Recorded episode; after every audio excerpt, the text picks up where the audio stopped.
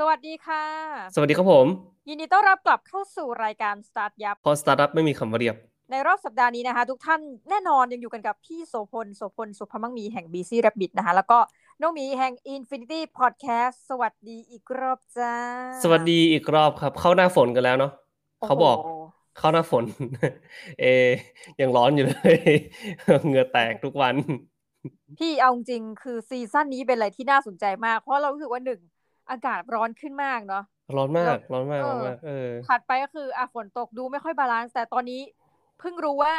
ภูมิภาคเหมือนกับประเทศที่ร้อนที่สุดในโลกอะอยู่ที่อิหร่านหมายถึงเออมีจุดใช่ที่ร้อนสุดใช่แปดสิบกว่าองศาใช่ไหมใช่เห็นไอเห็นข่าวอยู่ผมก็ยังแบบอ๋อแต่ว่าตอนนี้เขาบอกว่าไอเนี่ยที่มันร้อนสุดเนี่ยเพราะมันวัดจากsatellite ใช่ไหมมันไม่ได้วัดจากคนคือคนไปวัดจริงๆเนาะมันก็กึ่งสุกอะค่ะ ถ้าไปวัดเองกันเนาะ แต่ผมก็ยังแบบรู้สึกว่าเออโลกมันร้อนขึ้นจริงๆแหละมันมันร้อนขึ้นมากคือเหมือนเรากำลังอยู่ในแบบ living hell นะคะเอ๊ะแต่ที่จริงสักตอนหนึ่งเราควรจะพูดถึงสตาร์ทอัพที่ทำพวกเกี่ยวกับสิ่งแวดล้อมเหมือนกันนะโอ้น่าดีสนเลใจยเยอะเออเอออืมเดี๋ยวไว้ดีเลยตอนหน้าเดี๋ยวเรามาหาสตาร์ทอัพที่แบบทำเกี่ยวกับสิ่งแวดล้อมกันเพราะว่าที่ผ่านมาผมเพิ่งเห็นนะ เพื่อนผมเพิ่งโพสต์ไปมันมีบริษัทหนึ่งที่ถ้าจำไม่ผิดที่อังกฤษหรือว่าที่ไหนเนี่ยแหละ ที่เอาพวกพลาสติกที่ย่อยสลายไม่ได้น้องหมีมาอัดเป็นก้อน เออ แล้วก็ทำเป็นเหมือนคล้ายๆกับเหมือนคล้ายๆอิฐบล็อกอะครับทำเป็นก่อสร้างอะครับผมอืมเออเออใช้สำหรับบ้านของ homeless อะไรพวกเนี้ยผมว่าเออไอเดียก็ดีนะแล้วก็เขาก็บอกว่าพอมันทำมาเป็นอิฐบล็อกพวกนี้เนาะมันก็จะแบบไม่บุบสลายง่ายอะไรประมาณเนี้ยเออแล้วก็รู้สึกว่าเออน่าสนใจอยู่เดี๋ยวไว้สักตอนหนึ่งเรามาพูดถึงไอสตาร์ทอัพเกี่ยวกับนี่ดีกว่าสิ่งแวดล้อมกันดีกว่าโอ้ดีมากเลย อันนี้อืมแบบขอฝากประชาสัมพันธ์พอดีว่า มีเพื่อนที่ไปเจอที่นอร์เวย์อะเขาเป็นคนไทย ซึ่งประวัติน่าสนใจมากพอกับเจ้าของ Flash นะคะอืมเป็นคนไทยเชื้อสายอินเดียก็คือคือหน้าเป็นเป็นอินเดียเลย แต่ว่าอืมเขาโตที่เชียงราย แล้วก็ไปเรียนที่อินเดียแล้วก็ไปเรียนที่ออสเตรเลียหรือเอ่อเออประมาณเนี้ย จนกระทั่งเหมือนกับ น่าจะเกือบได้ได้เป็น PR แล้วมั้งไม่แน่ใจว่าเป็นซิติเซนหรือเปล่าเออแต่อาจจะใช่ ไม่แน่ใจว่าตอนนี้อยู่ไหน แต่ว่าก็มาอยู่ประเทศไทยบ้างเป็นบางโอกาสพูดไทยพูดอังกฤษ แล้วก็ ก็คงฮินดี ทีนี้อะอย่างไรก็ตามเออเนี่ยพูดถึงเรื่องนี้ขอแบบว่าเมาส์หน่อย เขาไปทำบริษัทที่ตอนเนี้ยปรากฏว่าเขามีขวดพลาสติกอะไรเหลือเยอะมากเลย เพราะอืมเขากำลังสกัดเหมือนกับฝาขวดพลาสติกเนี่ยให้ออกมาเป็นน้ำมันแล้วก็ทำนู่นทำนี่นะคะ แล้วก็มีอืมประมูลโรงงานอะไรได้เต็มเลยในของอินเดียที่บริษัทที่เขาทำเนาะตอนนี้อืมใครที่สนใจ เออเราก็อยากให้ช่วยออกไอเดียหน่อยว่า จะเอาพลาสติกเหล่านี้ไปทำอะไรดีเยอะแยะมากเลยที่เขามี แล้วเขาก็อัดเป็นบล็อกๆ แต่ว่าขนาดใหญ่มากนะ ก็อย่าลืมว่านึกสภาพว่าเขาไปประมูลได้ที่อินเดีย บริษัทเขาก็ต้องนึกสภาพว่าในอินเดียค่ะ คนเป็นพันล้านจะผลิตขยะเยอะขนาดไหนนะคะใช่บอกหน่อยเราอยากรู้ไอเดียนะคะอะแต่ว่าอืมวันนี้อืมเราจะเมาเรื่องอะไรกันคะพี่โสพลที่จริงวันเนี้ยพอดีว่าผมไปสัมภาษณ์น้องชื่อเอเดนกับน้องชายเนาะชื่อคาวาน เป็นลูกครึ่งอังกฤษไทยอายุ 19 แล้วก็น้องชายอายุ 18 ทั้งสองคนเนี่ยเรียนปวชกับปวสอยู่ แล้วทีนี้ก็เปิดร้านกาแฟเป็นของตัวเอง ก็คือเหมือนคล้ายๆกับแบบไม่ได้ตั้งใจจะเปิดหรอก เพียงแต่ว่าด้วยสถานการณ์ของโควิดเองอะไรเงี้ยครับ แม่ตกงานเนาะแล้วก็ตัวเองอะครับจากเมื่อก่อนที่เคยทำงานพาร์ทไทม์งานพาร์ทไทม์เป็นเด็กเสิร์ฟที่ร้านอาหาร ร้านอาหารก็ปิด เป็นคนขายของที่กาดร้านค้าก็ปิด คือเหมือนคล้ายกับแบบสถานการณ์มันบังคับน้องเขาด้วยอะไรเงี้ยครับว่า เออจะต้องทำอะไรสักอย่างเพื่อที่จะหาเงินมา เลี้ยงครอบครัว แล้วก็หาเงินมาเพื่อจะเป็นทุนการศึกษาของตัวเองต่ออะไรอย่างนี้ แล้วก็พอดีผมไปเจอน้องเขาในเว็บไซต์เว็บไซต์หนึ่งเรื่องราวของน้องเขาเนอะแล้วก็เออก็เกิดสนใจว่าไอ้ทำไมถึงมีแนวคิดที่แบบอยากจะเปิดธุรกิจของตัวเองนู่นนู่นนี่อะไรเงี้ยก็เลยไปนัดไปสัมภาษณ์ วันนี้ก็เลยไปนั่งคุยกันประมาณเกือบชั่วโมงเหมือนกันนะก็ไปที่ร้านของน้องเขาที่ตรงแถวเลยโรงพยาบาลลานนาไปหน่อยนึงครับ แถวนั้นเนาะก็จะเป็นร้านข้างถนนนี่แหละง่ายๆเลยก็คือน้องเขาเนี่ยทำเปิดร้านกาแฟเป็นโมกาพอตอะครับน้องน้องหมีรู้จักกาแฟเป็นโมกาพอตใช่ไหมโอ้ไม่รู้จักเลยค่ะ เมาส์ให้ฟังหน่อยว่าคือโอเคโมกาพอตก็จะเป็นพวกที่เป็นแบบเหมือนคล้ายๆเป็นเป็นกาแฟที่ใส่ในหม้อต้มอะครับ แล้วก็มันเป็นกาแฟที่ลงทุนน้อย แต่ว่ามันจะมีเอกลักษณ์เป็นของตัวเอง ก็คือเรื่องของกลิ่นของความกลิ่นไม่ไหม้ของกาแฟอะไรประมาณเนี้ยแล้วก็ทีเนี้ยน้องเขาก็แบบไปเรียน ทำเนาะก็คือเรียนจาก YouTube บ้าง มีพี่ที่รู้จักสอนบ้างนู่นนั่นนี่เนาะแล้วก็มาเปิดร้านเป็นของตัวเอง ใช้เวลาประมาณเดือนกว่าๆกว่าจะมาแบบกว่าจะตั้งร้านเป็นจริงเป็นจังอย่างนี้นะแล้วก็ทีแรกก็เป็นร้านที่อยู่ข้างถนนเลย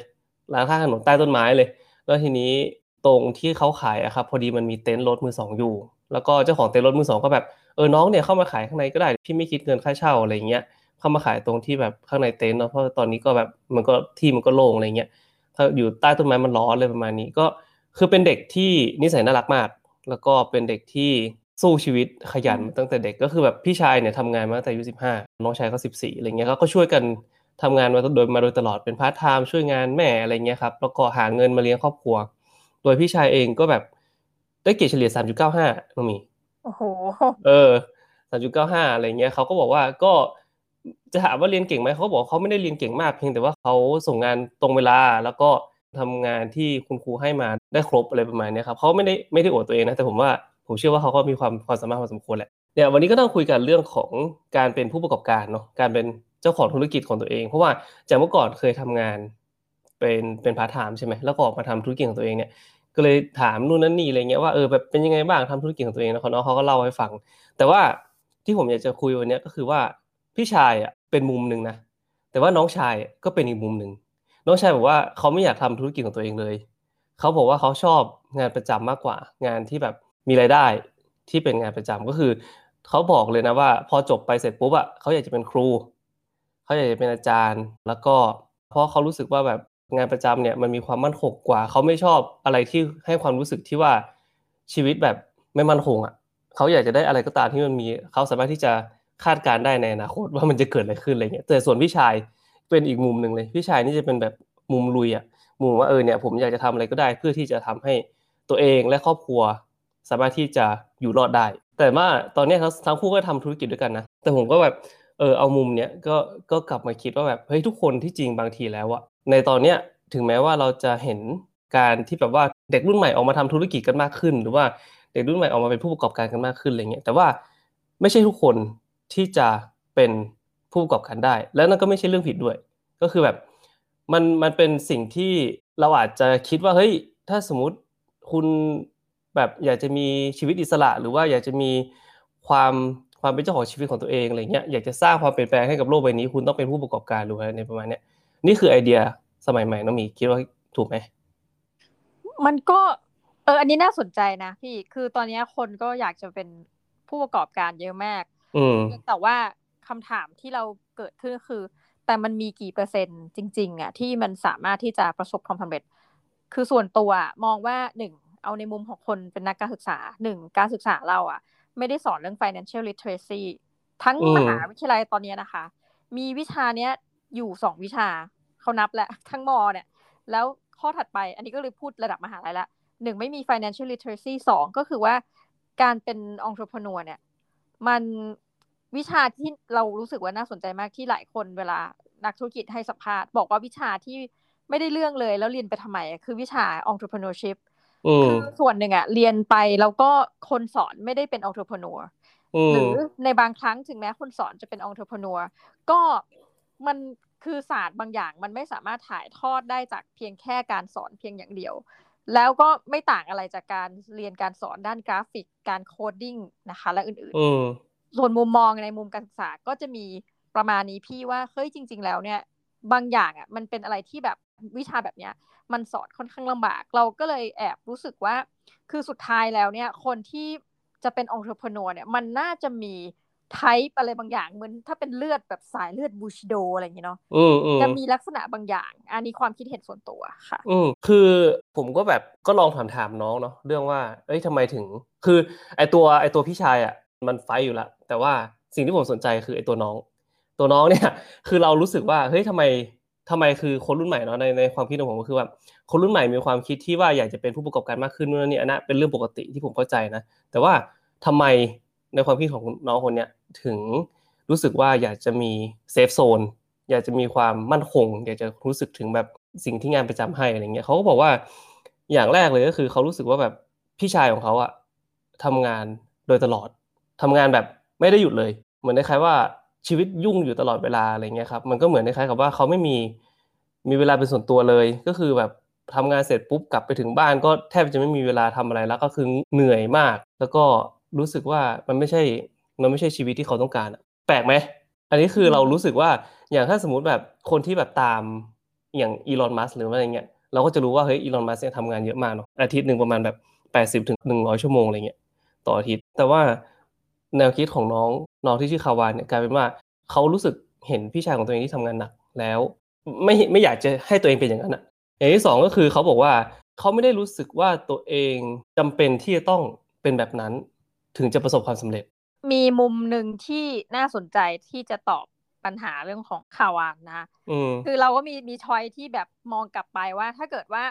น้องคนนี้หนึ่งถ้าสมมติพี่ชายเขาทำแล้ว ได้กำไรเดือนละ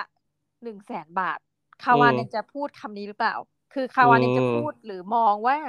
เฮ้ยการทำงานประจำมันมั่นคงมากกว่าหรือเปล่าอืมเอออันนี้อันนี้เป็นคำถามที่เราสงสัย อืม แต่ผมไม่ได้ถามตรงนี้แต่ผมผมแค่รู้สึกว่าน้องเขาก็มองในมุมกลับที่ว่า เฮ้ยเขาบอกว่าเขาอะตัวเขาเองอะเขาชอบที่จะ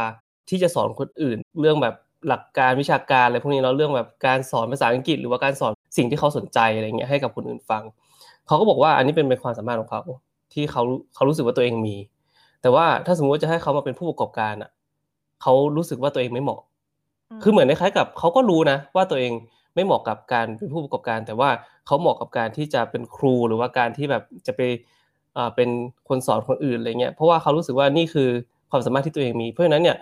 เออแล้วแล้วก็พอพูดกับพี่ชายเนาะพี่ชายก็บอกว่าเออน้องเก่งเรื่องนี้จริง ๆ น้องแบบเวลามีเด็กว่ามาถามน้องเรื่องแบบสอนการบ้านสอนคณิตสอนอะไรเงี้ยครับน้องก็จะเป็นคนที่แบบอธิบายได้ดีมาก แล้วก็ทุกคนที่มาเรียนด้วยเนี่ยก็จะรู้สึกว่าเออเข้าใจกลับไปอะไรเงี้ยนี่ก็คือเขาก็บอกว่า แต่ว่าพอให้น้องมาเป็นผู้ประกอบการเนี่ยน้องจะเลิ่กลั่ก แบบเวลามีลูกค้ามาหรือว่าอะไรเงี้ยครับพอจะเลิ่กลั่กแบบทำตัวไม่ถูกแบบเจอคนก็คือเหมือนคล้ายเนี่ยมันเป็นมันเป็นสิ่งที่ไม่ใช่ skill set ที่เขามีอะไรเงี้ยเขาก็รู้สึกว่าเออเนี่ยเขาเขาไม่ได้ถูกบิวมาเพื่อที่จะเป็น entrepreneur แล้วก็อันต่อไปเขาก็บอกว่าอีกข้อหนึ่งที่เขาพูดก็คือเรื่องของเรื่องของความสำเร็จเนาะเขาก็บอกว่าแบบผมเห็นหลาย ๆ คนที่ทำพวกแบบพวกงานเนี่ยงานข้างนอกเนาะเป็นการเป็นผู้ประกอบการเนี่ย แต่ว่า ทุกคนก็จะพูดเหมือนกันว่าแบบพาชั่นมันไม่ได้หมายถึงความสำเร็จอะน้องหมีก็คือแบบ เห็นหลาย ๆ คนที่ทำแล้วก็ประสบความล้มเหลว คือทำเสร็จปุ๊บก็ล้มทำเสร็จปุ๊บก็เหนื่อยทำเสร็จปุ๊บก็ยังไม่จบสักทีอะไรเงี้ยเหมือนคล้ายกับว่า มันไม่ได้การันตีคือแพชชั่นไม่ได้การันตีถึงความสำเร็จถูกไหมเขาก็เลยรู้สึกว่ามันตัวเองไม่จำเป็นที่จะต้องเหนื่อยแบบนั้น เขาอยากจะมีความสุขในแบบของเขาเองแบบเนิบๆช้าๆเขาก็มีความสุขกับการที่จะแบบกลายเป็นครูอะไรเงี้ย นี่คือความฝันของเขาเลยนะคือแบบผมก็ยังเออน้องนี่มันก็แปลกดีเนาะแบบว่า สุดท้ายแล้วเขาอยากจะมีชีวิตเนิบช้าๆเพราะว่าเขาอยากจะเป็นแบบนั้นจริงๆอะไรเงี้ยคือฟังแล้วมันมันน่าประทับใจนะพี่หนึ่งกับสองก็คือว่าทั้งสองคนเป็นเอางี้พ่อแม่ที่มีลูกแบบนี้โชคดีมากเพราะลูกก็หาตัวเองเจอตั้งแต่เด็ก พี่ต้องนึกนะ คนที่แบบสิบสี่สิบห้าสิบหกสิบเจ็ดสิบแปดสิบเก้าเอางี้ก่อนยี่สิบอะ แล้วคนพบว่าตัวเองชอบอะไรอะสิ่งที่เขามีคือหนึ่งเวลา และถัดไปเขาไม่ต้องมา question ประเด็นอื่น พอตอนแรกคิดนะนี่แอบเพราะว่าเราเองอาจจะชอบเรื่องของ business หรือว่าเราชอบเรื่องหุ้นหรืออะไรแบบนี้เราก็เลยคิดไปทางเรื่องเงินไงว่าเอ้ย ถ้าเกิดเงินเยอะน้องเขายังจะพูดแบบนี้หรือเปล่า แต่ลืมไปมันมีหมอที่มีความสุขและรักในการทำงาน มันมีนักปีนเขา อยากพิชิตเขาเอเวอเรสต์มันมีคนที่แบบอยากไปขั้วโลกใต้ มันมีคนที่แบบชอบอยู่กับถ้ำ เออถ้านึกนึกภาพกลับนะพี่ ถ้าเกิดไม่มีคนเหล่านี้บนโลก เราก็คิดว่าโลกเป็นอะไรที่บอริงมาก แล้วทุกคนก็มุ่งมั่นแต่จะหาเงิน ถ้าไม่มีองค์ทรพนัวนะป่านนี้เราก็คงจะกินไก่ที่แบบมีราคาแพงไม่ได้แบบมีไก่ที่แบบราคาถูกแบบเอ้ย ทุกอันเนี่ยมันสามารถที่จะยกเว้นอาชีพที่เอ่อทุจริตหรือว่าไม่ดีนะ แต่ว่าทุกอันเนี่ยมันสามารถที่จะมา fulfill อะไรบางอย่างให้กับโลกใบนี้ได้หมดเลยนะเขาพูดคำนี้ออกมาเขาบอกว่าพี่ชายผมอาจจะเปลี่ยนโลกในมุมของพี่ชาย แต่ผมก็จะเปลี่ยนโลกในมุมของผมได้โอ้โหเขาไม่ได้หมายความว่าเขาต้องเป็นผู้ประกอบการเท่านั้นถึงจะเปลี่ยนโลกได้ คือเขาก็สามารถที่จะสร้างนักเรียนที่ดี ๆ ได้ แล้วน้องสองคนนี้โตมาในระบบโรงเรียนไทยด้วยนะ น่าสนใจอยากไปสัมภาษณ์ครูเขามากเลยว่าแบบแต่น้องเขาแบบมุมมองคือมุมมองแตกต่างกันโดยสิ้นเชิงเลยนะ แล้วเราก็รู้สึกว่าเออแม่งแบบแต่ก็ยังเป็นพี่น้องกันแล้วก็รักกันด้วยนะก็คือแบบทำงานด้วยกันอยู่ตลอดเวลาอะไรเงี้ย ของหมดน้องก็เป็นคนไปซื้อ พี่ก็เป็นคนชงอะไรเงี้ยแล้วก็คุณแม่เขาก็แบบเออก็ผมก็เรื่องถามเลยนะเออแล้วแบบนี้คือคนที่เป็นเอเดนเนาะคนที่เป็นพี่ชายเขาบอกว่าเออเนี่ยผมก็ตอนนี้ก็คือแบบดูแลทุกอย่างในบ้านอะไรเงี้ยครับแล้วก็ เรื่องเงินเรื่องอะไรผมก็เป็นคนหาเพื่อที่จะเก็บเงินให้น้องด้วย แล้วก็น้องก็จะได้ไปเรียน แล้วก็น้องได้ทำตามความฝันที่ตัวเองต้องเป็นเนี่ยครับอย่างผมเองผมก็รู้สึกว่าผมอยากจะเป็นผมชอบเรื่องไอทีผมชอบแบบการเป็นโปรแกรมเมอร์แต่ว่ามันไม่ได้หมายความว่าผมต้องเป็นอย่างนั้น ผมแค่รู้สึกว่ามันเป็นงานที่ตัวเองสามารถที่จะทำได้ แล้วก็เป็นงานที่มีดีมานในอนาคตแค่นั้นเอง แต่ว่าไม่ได้เจาะจงว่าจะต้องเป็นแบบนั้น คือเขาก็บอกนะเขาบอกว่าตัดไปก็ตามที่ผมสามารถที่จะหาเงินมาเลี้ยงครอบครัวและดูแลครอบครัวได้ผมทำหมด ไม่ว่าจะเป็นยังไงก็ตาม คือฟังนี้ไม่ได้อะไรจนจบเรื่องนะพี่อะภูมิใจแทนพ่อแม่เด็กอ่าใช่ ใช่ใช่ภูมิใจแทนพ่อแม่ แล้วก็มีคำถามหนึ่งที่ผมบอกว่าครับผมถามเขาว่าแบบกังวลไหมหรือว่ากลัวไหมที่แบบเพื่อนๆอาจจะมองเราในมุมมุมลบก็คือเรามักจะเห็นนะว่าแบบสังคมมองคือไม่ใช่สังคมหรอกเพื่อนแบบหรือว่าอะไรเงี้ยอาจจะดูถูกคนที่แบบเด็กออกมาทำงานอะน้องมีเข้าใจไหมเออเหมือนใครว่าแบบเอ้ยบ้านมีปัญหาหรือเปล่านู่นนั่นนี่อย่างเงี้ยแต่ว่าที่จริงแล้วอะ น้องเขาก็บอกนะเขาไม่ได้สนใจเลยเขาบอกว่า ผมกลับรู้สึกภูมิใจด้วยซ้ำผมภูมิใจที่ผมไม่ต้องมานั่งขอเงินแม่ เพื่อที่จะไปซื้อ หรือว่าไปหาอาหารกินในทุกๆวัน ผมสามารถที่จะพอวให้กับครอบครัวผมได้ แค่นี้ผมควรจะภูมิใจหรือเปล่าครับอะไรเงี้ยผมก็บอกเออใช่ พูดไม่ออกรู้สึกดีใจกับอนาคตชาติเรารอดแล้ว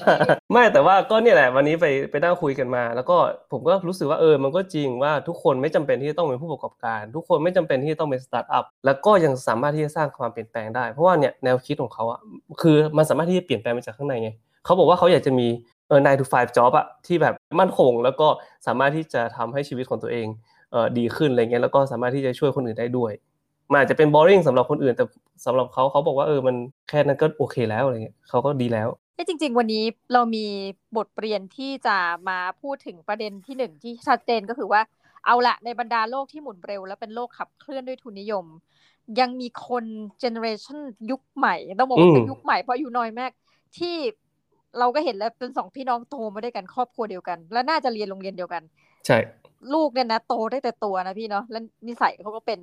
มาตั้งแต่เกิดหรืออาจจะอะไรก็ตามแต่เนี่ยเราก็จะเห็นสภาวะที่ยังน่ารักนะของโลกใบนี้ที่ว่า เอ้ยไม่ใช่ทุกอย่างที่จะขับเคลื่อนด้วยเงิน ในขณะที่คนที่ขับเคลื่อนด้วยแบบว่าอยากที่จะเป็นนักธุรกิจอะไรแบบเนี้ย จริงๆเขาก็